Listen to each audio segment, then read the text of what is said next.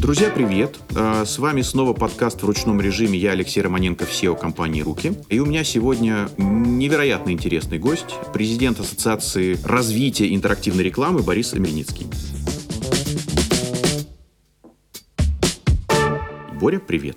Добрый день, Алексей. Добрый день, уважаемые дамы и господа. Борис, решил позвать тебя в подкаст, потому что не так давно АРИР и АКАР опубликовали данные по рекламному рынку. Наших слушателей, мы все-таки делаем подкаст для средне-малого бизнеса, конечно же, интересует, ну, скажем, информация из первоисточника. То есть, на мой взгляд, данные оказались лучше, чем предполагали в начале года. Там были такие прям совсем апокалиптические прогнозы, что рынок может рухнуть там и на сорок, и на шестьдесят в связи там, с уходом и брендов, и ряда инструментов. Однако вот сейчас по итогу года видим э, всего лишь минус два. Ну, то есть почти ничего. То есть, по крайней мере, так сказать, остались на уровне там, прошлого года. Расскажи чуть подробнее, что ассоциация видит, э, как чувствует себя рынок? Я хочу сказать, что оценка АКАР и оценка АРИР происходит по разным методикам. И традиционно, ну, последние лет пять мы сходились в оценке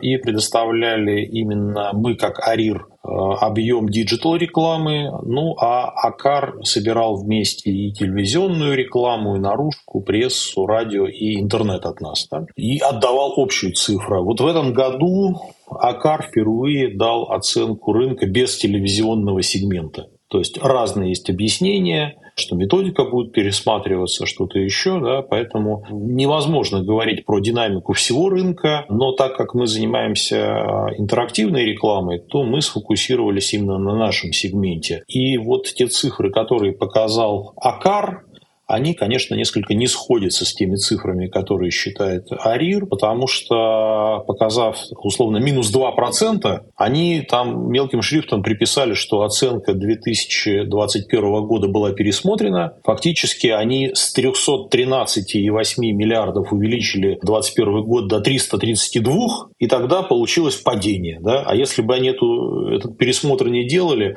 был бы рост в три целых пять десятых процента. Я как бы спросил у них, а откуда эти восемнадцать миллиардов взялись? Они говорят, ну вот у нас некоторые новые инсайты. Поэтому экспертным оценкам нужно относиться с некоторой такой долей сомнения, в том числе и к оценке, которую дает АРИР, потому что мы сложили и суммировали те данные, которые вышли в отчетности там, крупнейших компаний. Мы использовали некоторое моделирование для компаний, по которым неизвестно пока финансовая отчетность, и когда выйдет Spark, да, где-то в июле, мы, возможно, оценку пересмотрим. И вот эти цифры там плюс два, минус два, ноль. Мы посчитали, что в тех традиционных сегментах, которые мы оценивали, рынок на самом деле находится на нуле. То есть он не вырос и не упал. Конечно же, по сравнению с теми прогнозами, которые были в марте месяце, это очень положительный результат. Тогда было, были ожидания, что после ухода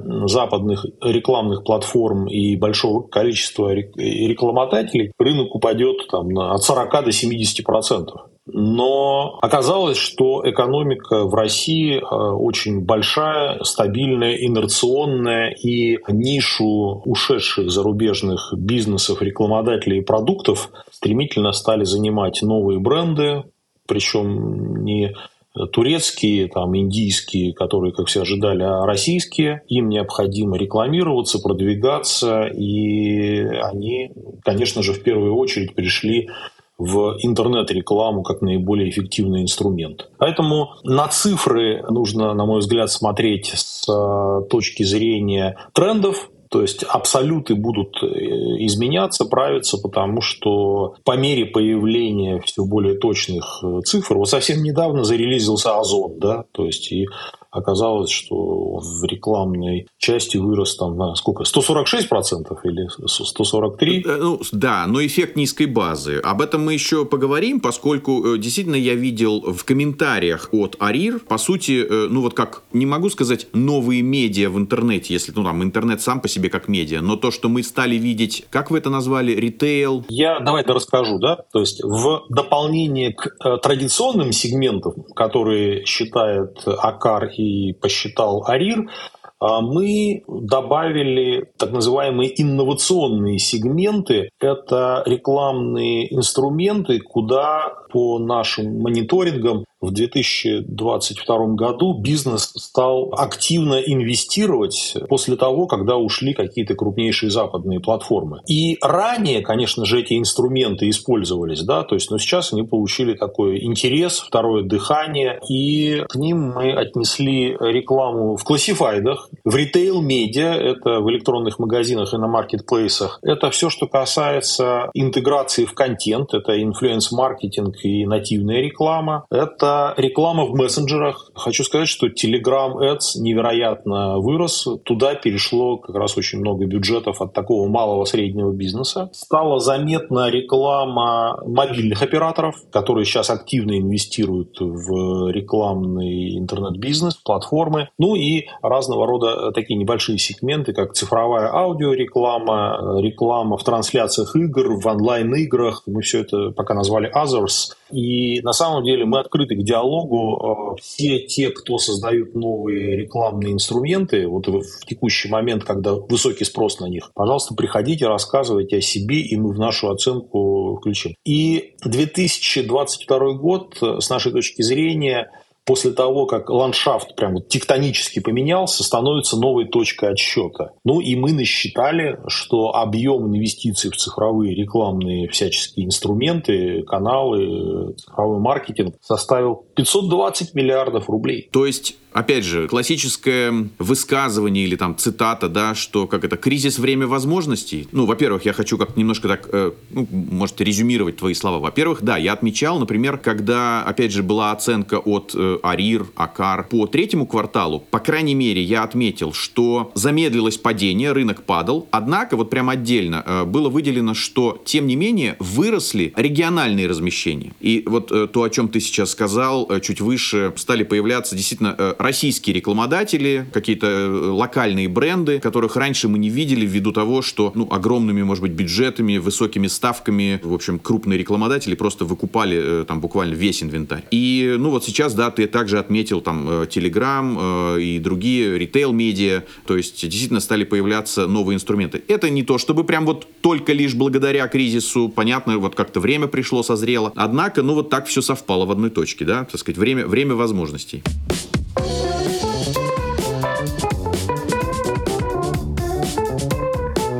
Есть ли какой-то запрос, ну, по твоему мнению, по крайней мере, вот в ассоциации, что вы видите, на какие-то еще э, новые инструменты, э, будь то э, площадки, будь то, я не знаю, инструменты оценки эффективности, или, в принципе, всего нам достаточно, и тут вопрос только внедрения этого, ну, я имею в виду, использования этого, то есть получения неких кейсов? В середине две тысячи двадцать второго года мы постоянно слышали от бизнеса, от рекламодателей такой запрос: пожалуйста, расскажите, какие эффективные инструменты интернет-рекламы нам доступны.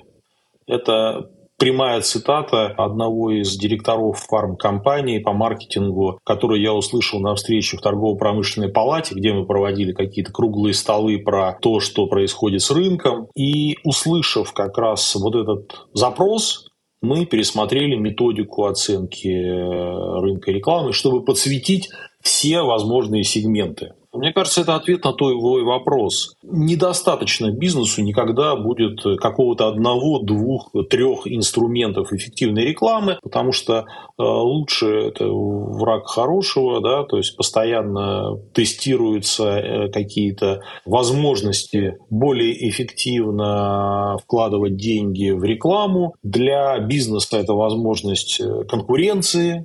Для каких-то новых игроков, предлагающих рекламные продукты, это возможность увеличить свое присутствие на рынке. И так как интернет очень быстро меняется, и рекламные продукты идут вслед за медиапотреблением, появляется какой-то новый канал, где люди зависают, смотрят, проводят свое время, туда же приходят и рекламные продукты. Скажи, пожалуйста, а может ли быть преимуществом от всей сложившейся ситуации? Смотри, ведь ну, довольно крупные, да, очень крупные э, площадки, игроки ушли из России. Ну, по крайней мере, хорошо, YouTube, но, допустим, рекламу там не разместить. Google, он есть, но рекламу не разместить. Не говоря уже там про экстремистский там Facebook и Instagram. То есть, фактически, те деньги, которые уходили за рубеж, размещаясь в этих сервисах, теперь остаются в стране. Я понимаю, что этих денег стало меньше вместе с уходом э, брендов. Однако мы видим, что ну, появляются какие-то локальные,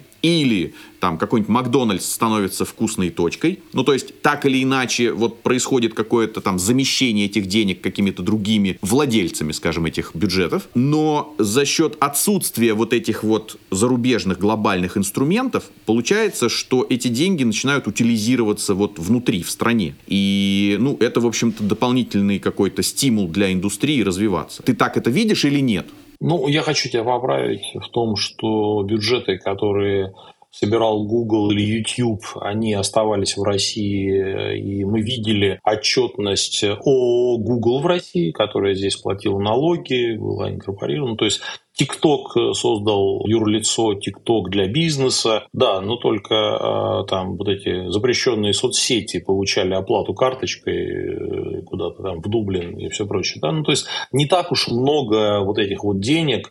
И действительно, это деньги не от крупнейших рекламодателей, которые предпочитали работать, получая возмещение эн дэ эс, по договорам платить, а это такие вот малый и средний бизнес, который карточками платил. Если он переключился на условный Telegram, но он через реселлеров российских, по-моему, размещается. Да, да, часть каких-то денег появилась в России, но это какие-то проценты, ну то есть это не геймченджер. Потому что наиболее удивительное то, что с уходом западных каких-то крупных рекламодателей мы увидели, что пострадали агентства, которые их обслуживали, а вот платформы массовые, большие, они нарастили число рекламодателей из малого и среднего бизнеса, они всячески его поддерживают, обучают, ну и мы видели биржевые отчеты и Яндекса, и ви кей, которые выросли там под тридцать процентов все. Да, Яндекс, я видел, у меня, наверное, не, еще не самые свежие данные по вот всему двадцать второму году, но, по-моему, я видел за три квартала э, прошлого года, вот так. И там что-то рост сорок шесть процентов, из которых сорок пять процентов это только вот рекламные инструменты, рекламная выручка. Поэтому деньги остались в России, на российских платформах, и рекламодатели, которые, как я в самом начале сказал, стараются занять освободившиеся ниши после ухода каких-то западных западных бизнесов, они же и вкладываются в рекламу. А нет ли такого эффекта, что из-за того, что кнопок Рунета, ну я так условно, вот как кнопок на телевизоре, да, кнопок стало меньше, ну вот условно там Яндекс, ВКонтакте, ну ладно, тележка, реклама подорожала. Конкуренция за инвентарь. Тут сложно говорить, потому что и ты, и я, мы родом из перформанс-рекламы с оплатой за результат, и мы понимаем, что если стоимость конверсий укладывается и обеспечивает рентабельность для бизнеса, для него не очень важно, сколько стоит реклама. Важно, чтобы она была, потому что сравнивать а, при очень изменившемся спросе, уровни цен на товары и услуги, прошлогоднюю стоимость клика или конверсии с текущей, да, то есть, ну, бессмысленно. Все это нужно приводить к рентабельности бизнеса. И так как большая часть рынка – это перформанс, там, ну, мы вот в традиционных сегментах мы насчитали там больше восемьдесят процентов. При том, что зачастую ритейл-медиа, да, то есть это тоже перформанс, там, реклама и так далее. Да? Ну, то есть, поэтому вот так вот говорить, что все стало дороже, понимаешь, это не телевизор, который говорит, у нас медиаинфляция вон столько-то, все цены увеличиваем на эн десять процентов и продолжают покупать. А все-таки в интернете очень велика конкуренция, да, то есть почему так привлекательны всякие интеграции в блогеров? Потому что этот сегмент недоразогрет, и там можно, в общем, из одной шкуры семь шапок или восемь нашить, попробовать, если к какому-то блогеру интегрироваться, а там какая-нибудь вирусность и что-нибудь... трафик скакнет и, и все такое прочее. Да? Поэтому все-таки сейчас какое-то время для, знаешь, таких маркетологов, стратегов, экспериментаторов, которые не боятся что-то пробовать и находить аудиторию. Понимаешь, вот эти вот тренды, которые были чуть-чуть под сукном, и к ним не доходили руки, бюджеты, сейчас вытаскиваются. Да? То есть вот эта вот попытка строить прямые отношения бренда с пользователем через какие-нибудь свои брендованные магазины на маркетплейсах, да, там, или на своих собственных магазинах, или построение в виде каких-то клубов. Нам вот все, что угодно сейчас реализуется, и все инструменты дополняют друг друга.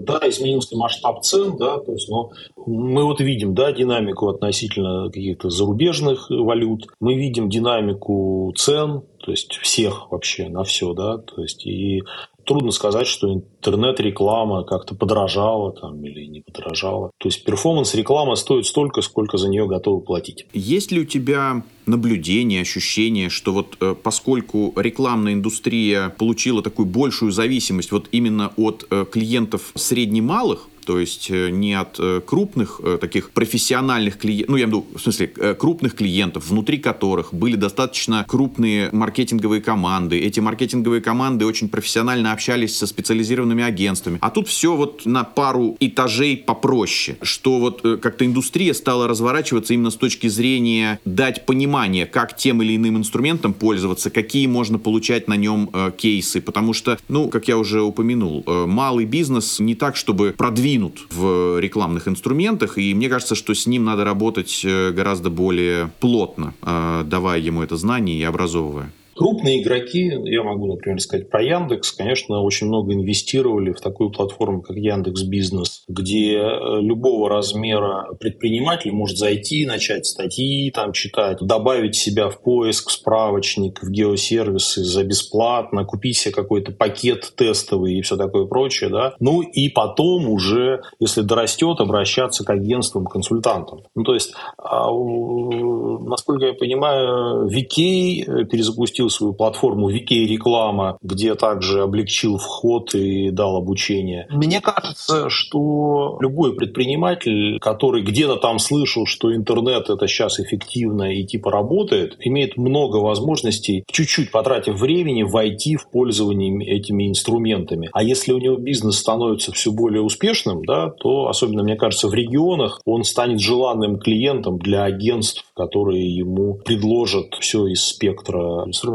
Все гармонично, да, то есть ушли дорогие заказчики, остались средние, да, агентство хочет выживать, оно учится работать со средними. А, смотри, ты чуть выше уже об этом упомянул, хочу немножко э, эту тему э, как-то подразвить, э, тему кадров, квалификации. Ты сказал, что вот, дескать, там, памятуя нашу молодость, э, значит, вот можно сходить, э, там, не знаю, к блогерам, а тут вот можно сходить к площадкам, о чем-то договориться, да, может быть, сделать какую-то свою небольшую сеточку. Я просто сталкивался с тем, ну вот сам, со своими, скажем, коллегами, да, что вот когда год назад часть площадок, ну будь то Google там, да, или опять же там, не знаю, Instagram какой-нибудь выключился, там, да, запретили, то э, я спрашиваю маркетолога, ну вот э, давай уже что-нибудь еще, нам нужен трафик, нам нужны лиды, там все, и он говорит, а что я могу сделать? Вот был там Google, Яндекс, там, не знаю, Facebook, Instagram, теперь Фейсбука, э, Инстаграма нет, Гугла нет, вот у меня, мол, только Яндекс и остался. И то есть вот образ мысли, ну, у того человека, о котором я говорю. Вот он такой. Вот, вот есть несколько кнопок, и если из этих кнопок что-то вывалилось, то, в принципе, сам приготовить он, ну, ничего не может и, и предложить ничего не может. Вот будет ли вот этот вот виток снова, когда ты можешь, в общем-то, без наличия каких-то прям супер, там, глобальных сервисов, сам, по сути, собрать себе какую-то сеточку, э, какой-то, ну, какое-то решение, в общем, в любом случае. То есть вся эта ситуация, она позитивно скажется на профессионализме, то есть люди научатся сами руками без Без платформ как бы работать или нет?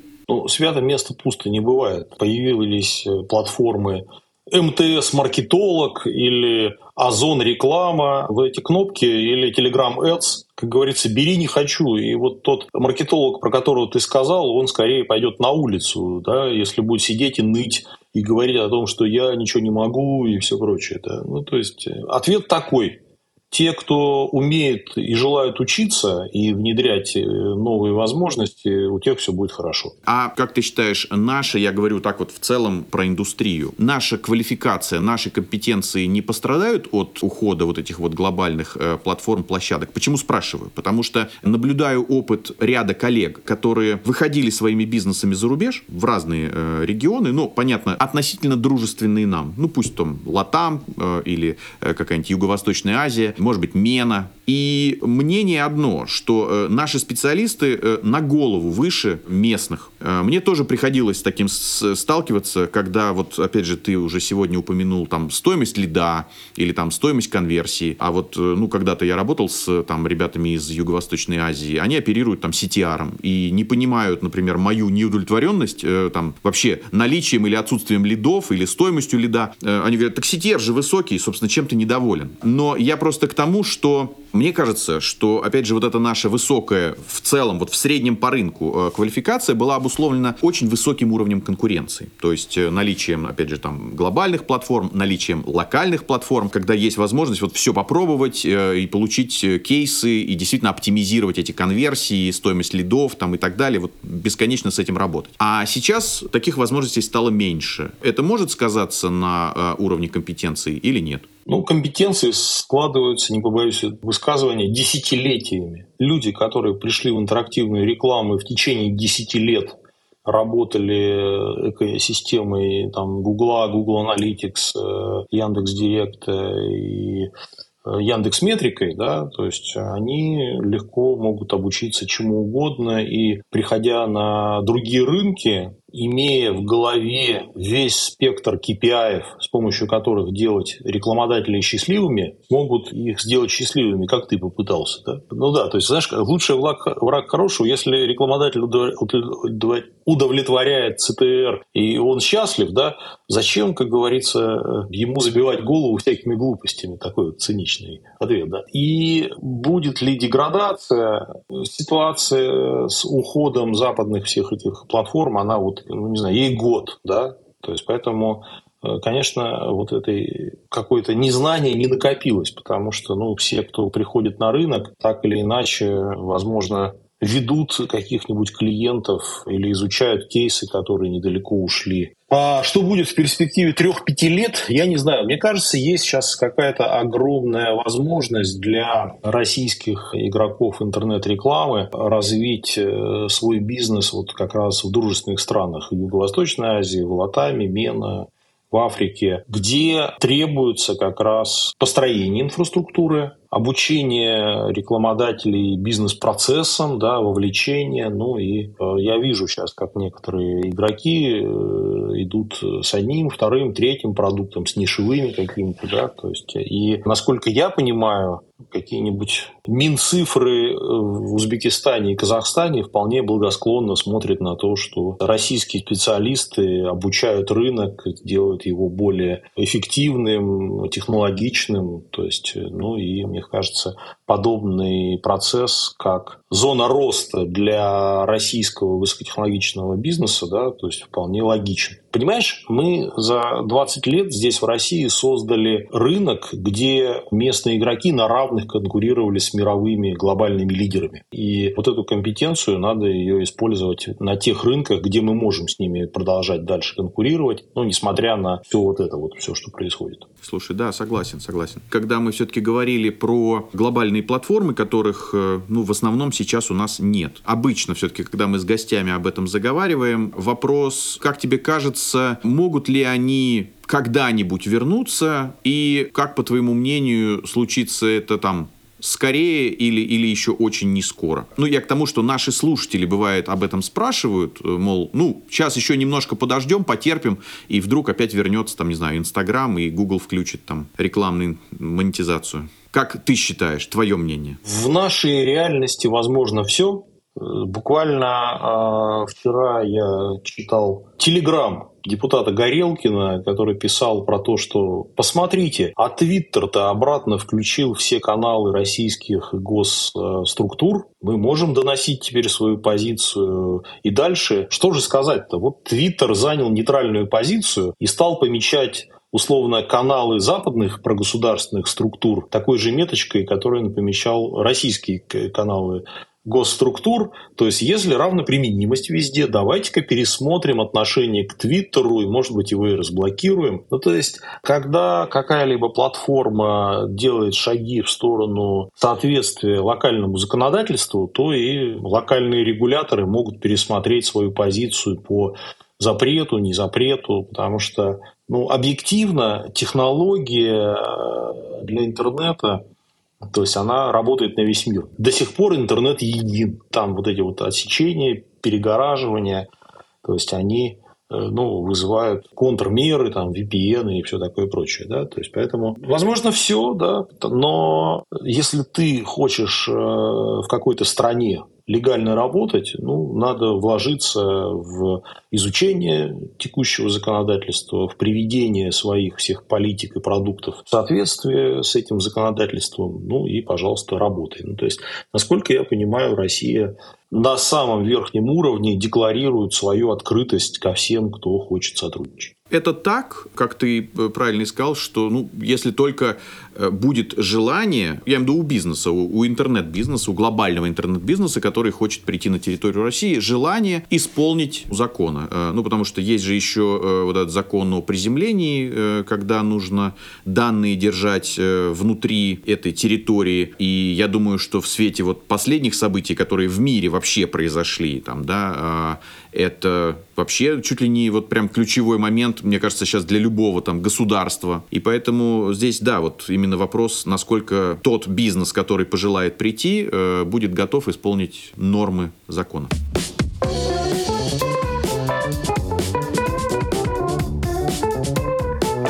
Мы коснулись темы оценки рынка, ну, я имею в виду исследования объемов рынка. И в целом есть еще вопрос по поводу э, закона о маркировке. И почему я говорю про оценку? Про маркировку можно поговорить отдельно, но я имею в виду, зачем это нужно, что это даст с точки зрения упорядочивания. Но у меня вопрос, а когда закон о маркировке заработает в полную силу, станет ли проще, по сути, считать объем? Ну, хочу напомнить, да, то есть закон о маркировке вступил в силу с первого сентября две тысячи двадцать второго года. Его требование заключается в том, что каждое рекламное сообщение должно иметь токен в интернете. И затем про факт размещения с финансовыми разного рода атрибутами необходимо отчитаться. То есть, ну, как бы в законе и в подзаконных документах описаны процедуры, через операторов рекламных данных все это делается, и сейчас все это как-то работает. Действительно, когда все сведения будут собираться, то у государства, у, вот в этой платформе ЕРИР появится невероятный объем данных, объемами рекламных размещений и в показах, и в деньгах, и со срезами по малому, среднему, крупному бизнесу, и по форматам, и по регионам, и даже по там брендам, и что-то там тематики, сколько там автомобильной рекламы было, сколько детских сосок и так далее. Да? То есть из всего этого можно, на мой взгляд, прям получить какой-то пульс. Не сколько рекламы, а вообще сколько бизнеса. Да? То есть как себя бизнес чувствует в каком-то регионе, инвестирует он и так далее. Да? То есть я очень надеюсь, что для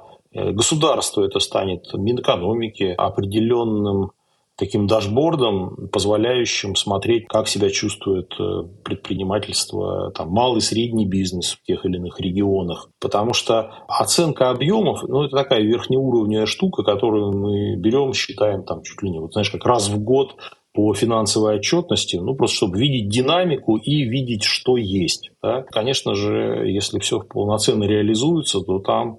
Знаешь, у нас, я сказал, завышенные ожидания от того, что эта аналитика появится, мы сможем выдохнуть, и пусть вот все это считает условно государство, которое собрало эти данные. Да? То есть, ну, давайте ждать, давайте посмотрим, что, с чем к нам вернутся, придут, потому что весь рынок очень сильно упирается, чтобы сдать туда эти данные. Ну, и очень хотелось бы, чтобы из них к нам вернулись интересные, полезные аналитические продукты. Ну вот, то есть закон существует, однако, как это, знаешь, русская традиция, то есть пока гром не грянет, никто не перекрестится, в смысле, пока штрафов нет, ну, я имею в виду, кто-то действительно стремится использовать или, по крайней мере, научиться, ну, я имею в виду, маркировать, там, научиться правильно пользоваться законом или, ну, так сказать, исполнять закон. А кто-то, в общем, ну, пока штрафов нет, как-то, значит, вот там махнул рукой, плюнул и, и ждет. Вот, поэтому, да, пока еще такой вот какой-то период переходный.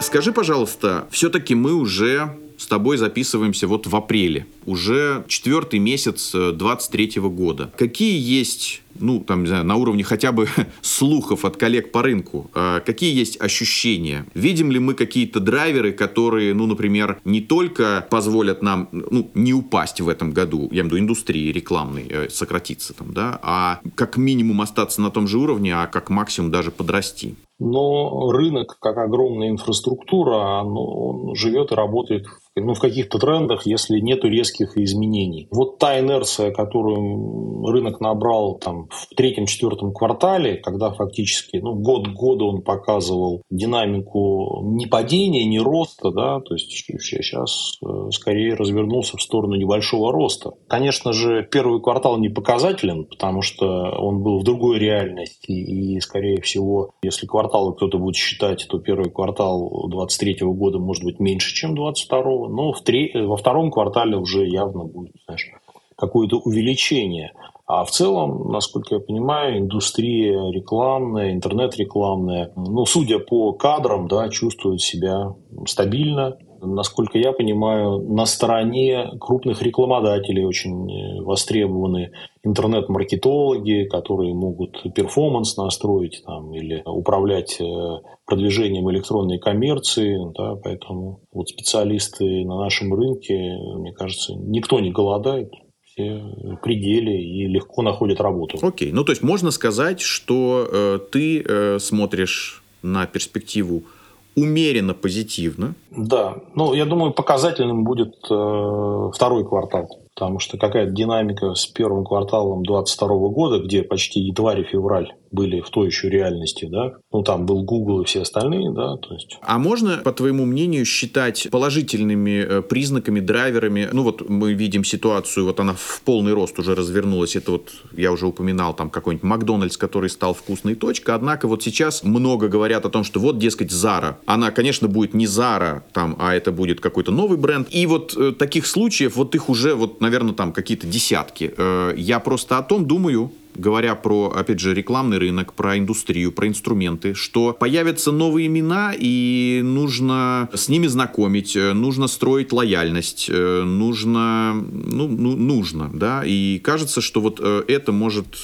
быть таким позитивным знаком для того, чтобы рынок развивался и рос. На национальном рекламном форуме прошлой осенью как раз активно обсуждали, там был как бы директор по рекламе Перекрестка, по-моему, да, ну то есть и вот он говорил о том, что новые бренды приходят и просят, знаешь, такие пакетные какие-то предложения им посчитать по выводу бренда нового в категорию эф эм си джи на российский рынок, то есть это не эс тэ эм, да, а вот какой-то новый бренд. Это такая прям типовая задача. И охватные инструменты сейчас вполне востребованы, но их пытаются миксовать с широкоохватными интеграцией каким-нибудь блогером, да, то есть, но и всяческое онлайн-видео, баннерная реклама, все тоже востребовано. Мне кажется, что да, то есть это иллюстрация того, что как бы на рынок пришли новые рекламодатели, и им нужно все.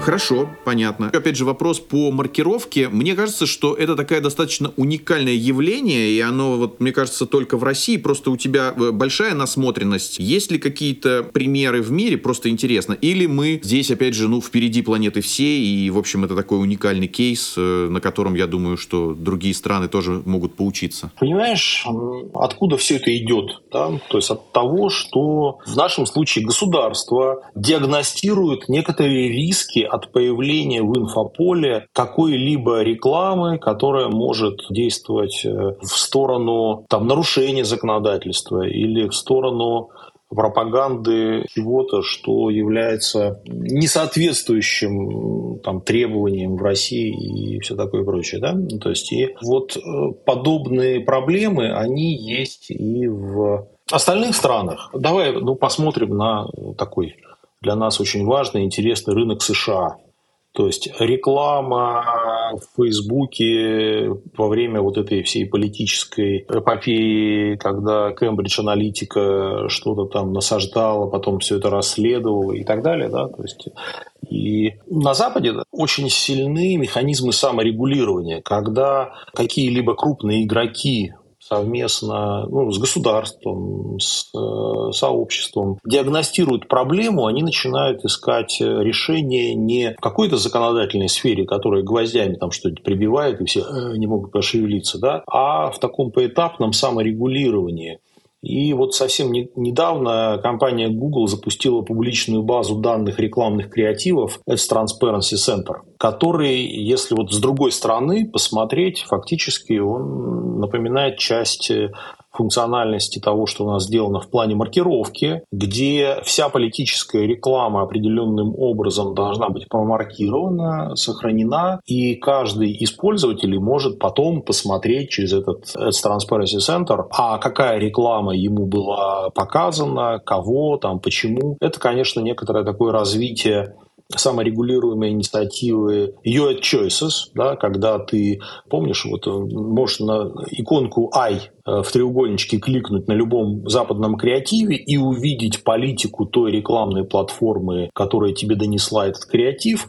То есть тут последовательность такая. У общества существует опасение. Они формулируют риски и начинают искать э, какое-либо решение. Решение проблемы, которые все боятся, что с помощью интернета каким-то образом отформатируют мозги народного населения, и он станет зомбированным непонятно кем. И тут всякие страшилки про искусственный интеллект приходят, что типа он подстраивается и доведет тебя до чего-нибудь плохого, да, то есть э, что угодно, конспирология и так далее. Да. Вот это все заставляет ну, государство в первую очередь предпринимать какие-то шаги. На мой взгляд, профессиональное сообщество должно сделать определенные шаги вот в сторону саморегулирования, исследования, предложения решений, выведения, управления этими рисками на какой-то уровень прозрачности. Да? То есть, ну и подобная вещь, конечно, характерна ну, для России.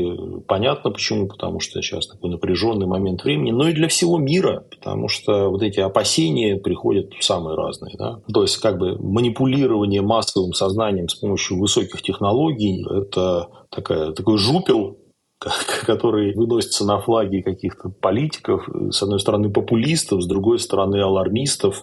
Знаешь, как в современном мире нужно иметь какой-то фундамент здравого смысла, на который опереться. Ну, здесь вот в России у нас еще, слава богу, живо профессиональное сообщество, которое создает продукты мирового качества, конкурирует с ними. Ну и я, конечно, в рамках общественной деятельности, да, то есть пытаюсь со всеми говорить в терминах, а давайте подумаем про саморегулирование, да, ну, то есть... Просто если ты не в курсе, то АРИР принял решение получить статус эс эр о. Мы сейчас двигаемся по этому процессу, меняем там нормативные документы, создаем структуры, необходимые для эс эр о, чтобы как раз исполнять вот эту вот функцию вменяемых профессионалов, которые готовы поговорить с тревожными людьми откуда угодно, из широких народных масс, от регуляторов, законодателей, да, и постараться понять, а что действительно нужно регулировать, а с чем можно дальше жить, если вот получше прописать правила, потому что в общем знаменателе у нас это все-таки наличие эффективных рекламных коммуникационных инструментов. Если их не будет, то экономика станет менее конкурентоспособной. То есть бизнесы перестанут, как ты говоришь, задешево находить себе клиентов, и у них снизятся продажи. Они не смогут платить зарплаты, ну и дальше вот, знаешь, по, по цепочке. Рабочие места, налоги, да-да-да, все, все так.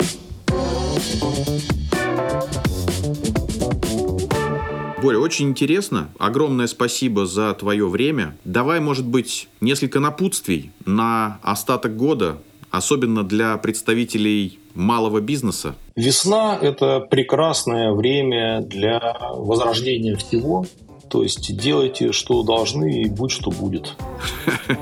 Шикарно. Спасибо огромное. На этой позитивной ноте мы сегодня заканчиваем. Спасибо.